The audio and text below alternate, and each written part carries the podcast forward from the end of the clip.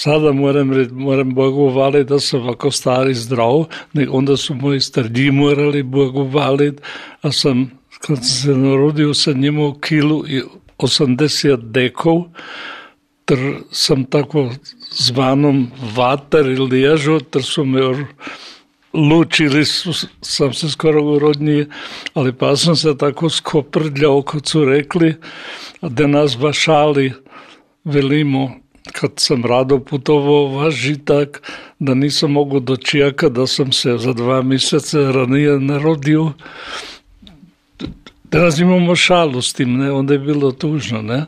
A kad smo pa, je bilo vrijeme rata, vrijeme boja, a ja sam imao tu nesreću da sam morao z pet let praktično školu, a onda je, bil, je bilo šest razredov v, jednom, v jednoj sobi. Ja sam bil a ti drugi su bili jedinest. Sam imao sve nek probleme. Ja z učnjem nisam mi došao. Meni se tako mi seda velo to razsvitilo kad sam bio 14 let star, 13. A onda smo, Jakob Dobrović, je onda bio štika prvanje, ter je imao školski zbor z dicu. To sam začel, ali mene pa kraj, sam bil preslab, ali kako tako, sam se začel, onda stopil z 13, 14 v zboru, to da sam pa bil 40, 40 let do 1992. leta. A zaranije sam došao v tako zvani Štimbruh. Dobrović je urodimo ple junake kao tovaruše, a me ti junaki je bil i moj otac. Je bilo šest, sedam junaku, si lipe glase, su ursenek pjevali. Je praktično bil moj otac njega tovaruš, z osam let me popo akordeon učit. Onda su se najavili i neki drugi, onda je bilo to moderno. Jedni su se akordeon učili, drugi su se gege. Ali svi su skoro doskonjili to, prez da su čas znali. Nek, on je imao slobodnu ruku kad je bio oca tovaruš i uaštr je bio i otac je bio uaštr, ter sam se dalje učio. To mi je paha snilo, kad sam se dvi, tri leta duglje učio, on je kao umro i harmonije učit, pa kad su te vježbe, te tude došle, onda su skoro svi doskonjili, ali ja sam pa bil s mirom, kad smo pa čuli te slogare od Fredi Gwin, Ivica Robić, Ivo Robić, ne, ter sam znao kada je mrl Nikada ne popustiti. Ovo bi se skoro mogli reći da je geslo Hanzija Palkovića. Štika Pronac se je kod dite naučio igrati harmoniku i je bio aktivan kod jačkar u seoskom zboru. 1961. ljeta je skupa s prijatelji i z Jakovom Dobrovićem, ki je bil on čas učitelj, kantor i kulturni aktivist u Štika Pronu, utemeljio tamburašku grupu.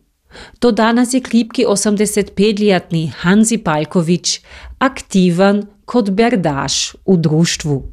Kod me je tako važitak, to je, to je bilo moj hobi, ali držao sam se to dijelom i za to more biti, da se ne pogine, osjeća smo se popali, kod mi onda moj učitelj Dobrović rekao, prije negdje umru, je rekao, no dalje ti znaš neka to da se zliša, če smo mi veliko dolgo gajili, trcijanili. Sreću smo imali kad smo pa sami bili, kad, kad naš učitelj Dobrović umru, smo morali neke leta se sami, dokle smo pak zvidili, ovdje je ki za pomoć. A nivo naš gdje smo imali se nego djačkarnog društva, to je bil Seneg Merovišik, dobro bi že čuda nagradu na dojeboz iz djačkari, a ja sam onda imao naprik grod onda kad sam najveć investacije načinjao za moje poljodelstvo. Ne? Za, ja sam rado i seljak, isto tako kod i tamburaš, se zabavljam rado z blagom.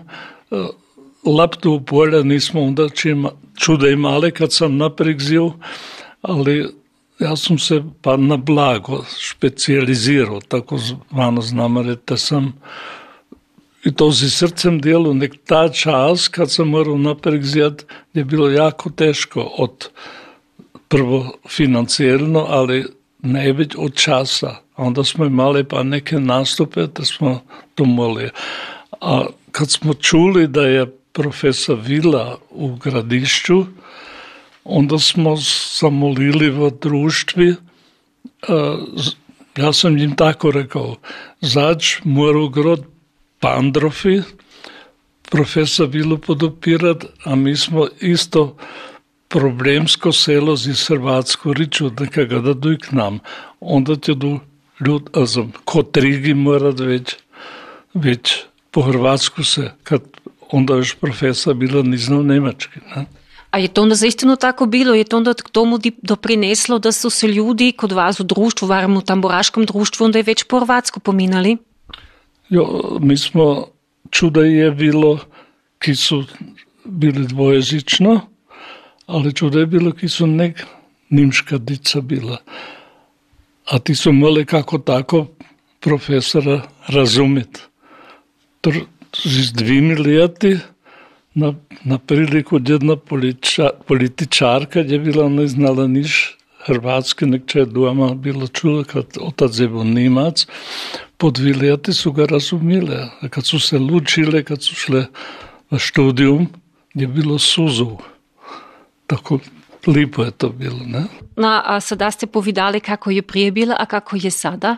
No, sada je, uvijek bilo bolje, tem tako, ali sada je čemno u mojem smislu. Kad se dvi riči se velu po hrvatsku, a pa se ur po nimšku začne, až ti drugi ne razumijo. Ne? Jo, ali što je alternativa? Več provat, več z stručnjaki prava, kad ti znadu bolje hrvatski, bi se več zapililo v, v glavu hrvatske riči. Gost današnje emisije je štika pronac Hanzi Palković. Kripki 85-ljetni je 1961. ljeta bil utemeljitelj tamburaškog društva i do dana današnjega igra berde u tamburici štika pron. U zato se on zanima za druge zemlje i kulture i ljubi živine. Hanzi Palković bi mogao biti i takozvani role model za aktivnost u visokoj starosti. On se zanima za različne športske vrsti, ovde u prvom redu za nogomet. Tako je Hanzi Mihan, kod ga zovu u selu, rapidlar s dušom i tijelom. Он се игра и столни тенис, и то редовито против других сениоров. Мене весели да сме околу стола, скакато е мене за, за терапију. Ема ми дома се пуно такови и они чат, јас се мислим тоа тако, тако како дюред фит држи мало. А за путоват rado kad mi si velu sopet je furt, ja nisam tako putovao, meni moja kćer veli se nek si na putu, ali ona je čuda mlada i već vidjela nek ja, nek ja sam to se ukradnjeno delo z mojim, za, moj, za moje zvanje. Ja sam se nek kombinirao kamo tamo, je li to bila Australija, ali Rusko, ali, ali, ali Amerika, se je kombinirano z seljačstvom pa s kulturo. A tako smo si grupu načinili, kad sam čuda, čuda z kombanjom, z LKV-om se vozil po Dunji Ostri, Gornji Ostri, sam male svinčice huljevo. Tote smo se s prijatelji, ki su se dobro stali, za ki su dobro gospodarili, smo si pa grupu načinili kod jednoga peljača, a ta je kroz novine Blik in Zland se nego organizirao svako ljeto tako ča, jednu cimo, jednu tamo. Ja velim ved, nek sam se v seljačkoj školi onda z 17 godina naučil, kad smo se onda ne učili lapti polje je bilo gladno. Onda je došao ta kemij gnjuj, groda nisu tili redki, već hitalje spametniji seljak. Ali to ni tako. Mi smo se považali, smo gledali kaj su dobra gospodarstva, ki kako dobro gospodari. To da sam se vedno učio, nek vas i škola. A vi imate ali i još jedan poseban traktor i toga svako leto barem ednuć imate tako i u potriboči i to na putu u celje ili kako je to? Da, to te sam jednog prijatelja imao od Vulka Prodostofa, da je rekao, nu se s manu voziti, ja sam sam, ja sam u Starđi, ali ja sam se i tako dvakrat, trikrat vozio. Ljeto sam bio po 23 put. Imam prijatelju ovdje u susjedskom selu, ali tim velim da ja dobro poznam, vi ste pogani, vi se cilija vozite s traktorom, a ne grete, ne grete gore u Crikvu. To se lipo sam vozim. To, to lipo, zimi se, zimi se ne vozim. Možda sam se i kad je bilo mržlje, ali ljeto je lipše, a to je ideal čas kad je naše putovanje. Ne? A vi imate ali i jednu posebnu živinu, koja vas duga let prohadja, a kod vas, i to je poseban konj, to je vaš Charlie. I znate čega o Charlieju povedati? A sedaj je 36 godina star. To ni normalno, ne? Znam, normalno, djev, nas, mi se veselimo kad je ovdje, ali ja sam si ga mru odgojio, onda lipo ruku, pravu ruku, a kad mu velim, nu, nu me pozdraviti, ko veli prr. Сада сте у 60 лет ви код тампураж активен. Што су сада ваше желели, што би ви вашему друштву сада за будучност желели, што ви мора бит канете ош достигнути или прик чега се посебно веселите сада? Ево, мене у првом реде весели да имамо нараштаја, саки пар лет достанемо нараштаја, тоа липше би било кај би од тие od toga naraštaja je već aktivno dalje igralo, ali mi moramo smirom biti da ga uopće dostanemo kad drugi grupu čujemo da je zvana ovdje par prodaštov uzlop grupu koji ima isto probleme kod mi. A želim grupi tuđu pa se dobro želit kad ja ne budem igrao, dokle još igram. ali ja si želim da budu duboko dalje z stručnjakom Senek, da budemo mogli višji nivo držati, kot je dosled, to je, to je dobro bilo zadeljeno, ne? dva, dva tretja dele sami, a jedan tretji del z stručnjakom, da budu veseljeni mali, a, a pa dugo skupaj biti složni, ved nastupov.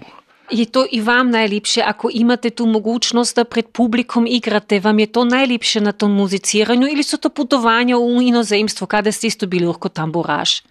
Meni je vse lepo, ker da sem z ljudi se novi svečuje, ali kad putujem, dokle, ker človek stadija pa nima čuda njemoti, kot prijatelju sam čuda zgubil, vidim koliko mi trpu na bolesti i sve, kuću i sasnovat.